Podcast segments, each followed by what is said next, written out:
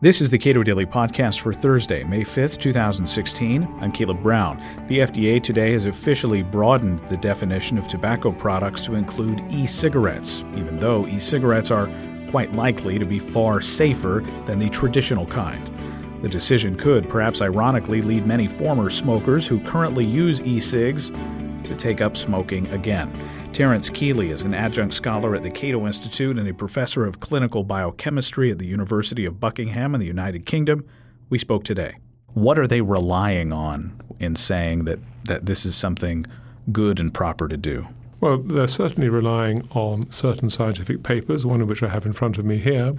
They're also relying on a general prejudice and a general public concern that vaping, as we call it, uh, e-cigarettes, as can also be called, might actually be a gateway rather than a closure to more dangerous activities such as cigarette smoking. Okay, so the study that they that they rely on, what does it say? Well, I have one of the seminal studies in front of me here, um, published in the Journal of the American Medical Association Pediatrics a couple of years ago, and um, the title is "Electronic Cigarettes and Conventional Cigarette Use."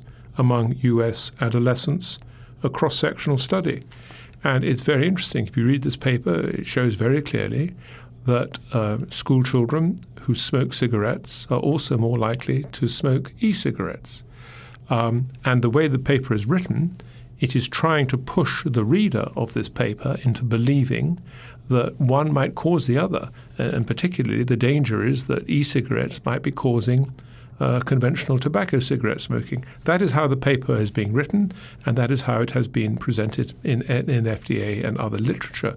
But if you look carefully at the paper, it is very clear, and the authors themselves acknowledge it, they have reported only an association. And you'd expect an association if people, even young children, are smoking tobacco cigarettes and they want to give it up, and they do it by adopting e cigarettes, which is the best one of the best ways of giving it up, then of course you're going to get that association. But that's a very positive association. That's people who smoke cigarettes giving up cigarettes and taking up e cigarettes as a way of weaning themselves off cigarettes. So the very study that is often invoked to justify regulation of e cigarettes is actually a study that could probably, in fact, indicate that the smoking of e cigarettes is a good thing. If the FDA here is relying on evidence that indicates there's an association, how do they then make that leap to say, well, we know what is really behind this association? They don't. And ultimately, this is the precautionary principle. And the precautionary principle, as we all know, is one of the most powerful and dangerous weapons that government agencies have. Because the government agency, when it calls for regulation, uh, premises its call on the basis that it, the government agency, is a thoroughly good thing that knows best for everybody else.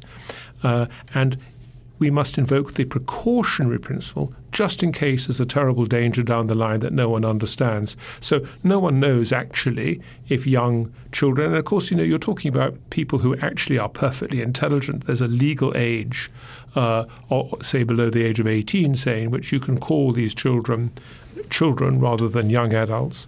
But in point of fact, they're perfectly capable of taking decisions based on common sense. After all, they're allowed to drive cars in most states in this country uh, below the age of 18.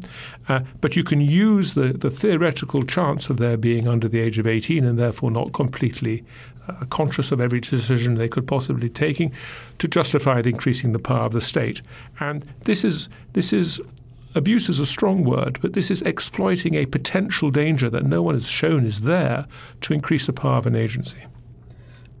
But even if you can take the precautionary principle on its face, uh, there are known harms of tobacco.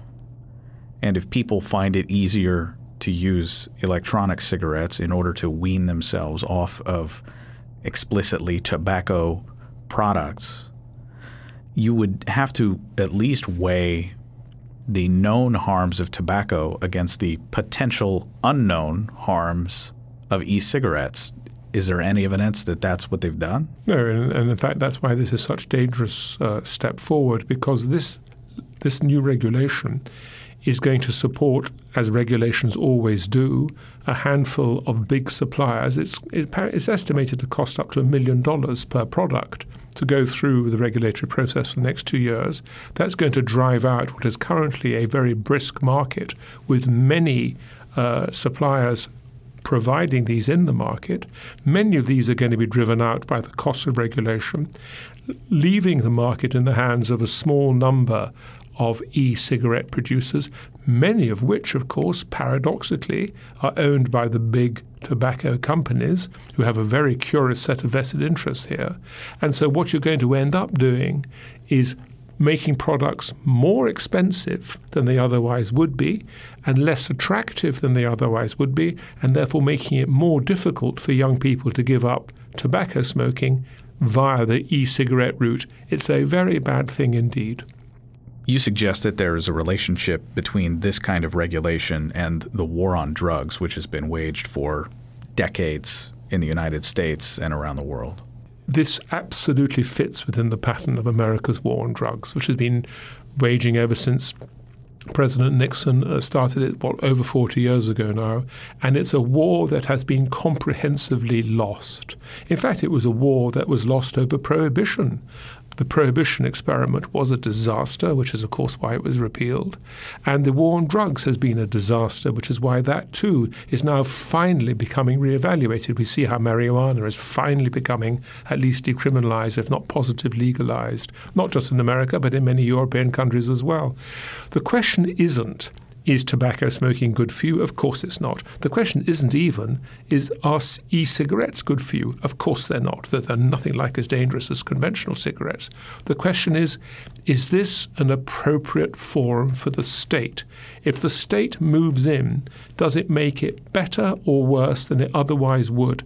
We simply have no evidence. And I think what I'm calling for here is evidence based legislation. We simply have no evidence that FDA regulation in the area of e cigarettes is going to have a beneficial outcome. The evidence just isn't there. And if indeed there is widespread concern over the e cigarettes, I would actually advocate you got 50 independent states in this country. I would allow them each to decide for themselves what legislation, what regulation they're going to bring in on a statewide basis so we can actually see in 50 independent experiments what happens five years down the line when different states employ different regulations to see what the actual outcome the, in the end is on young people smoking tobacco and e cigarettes.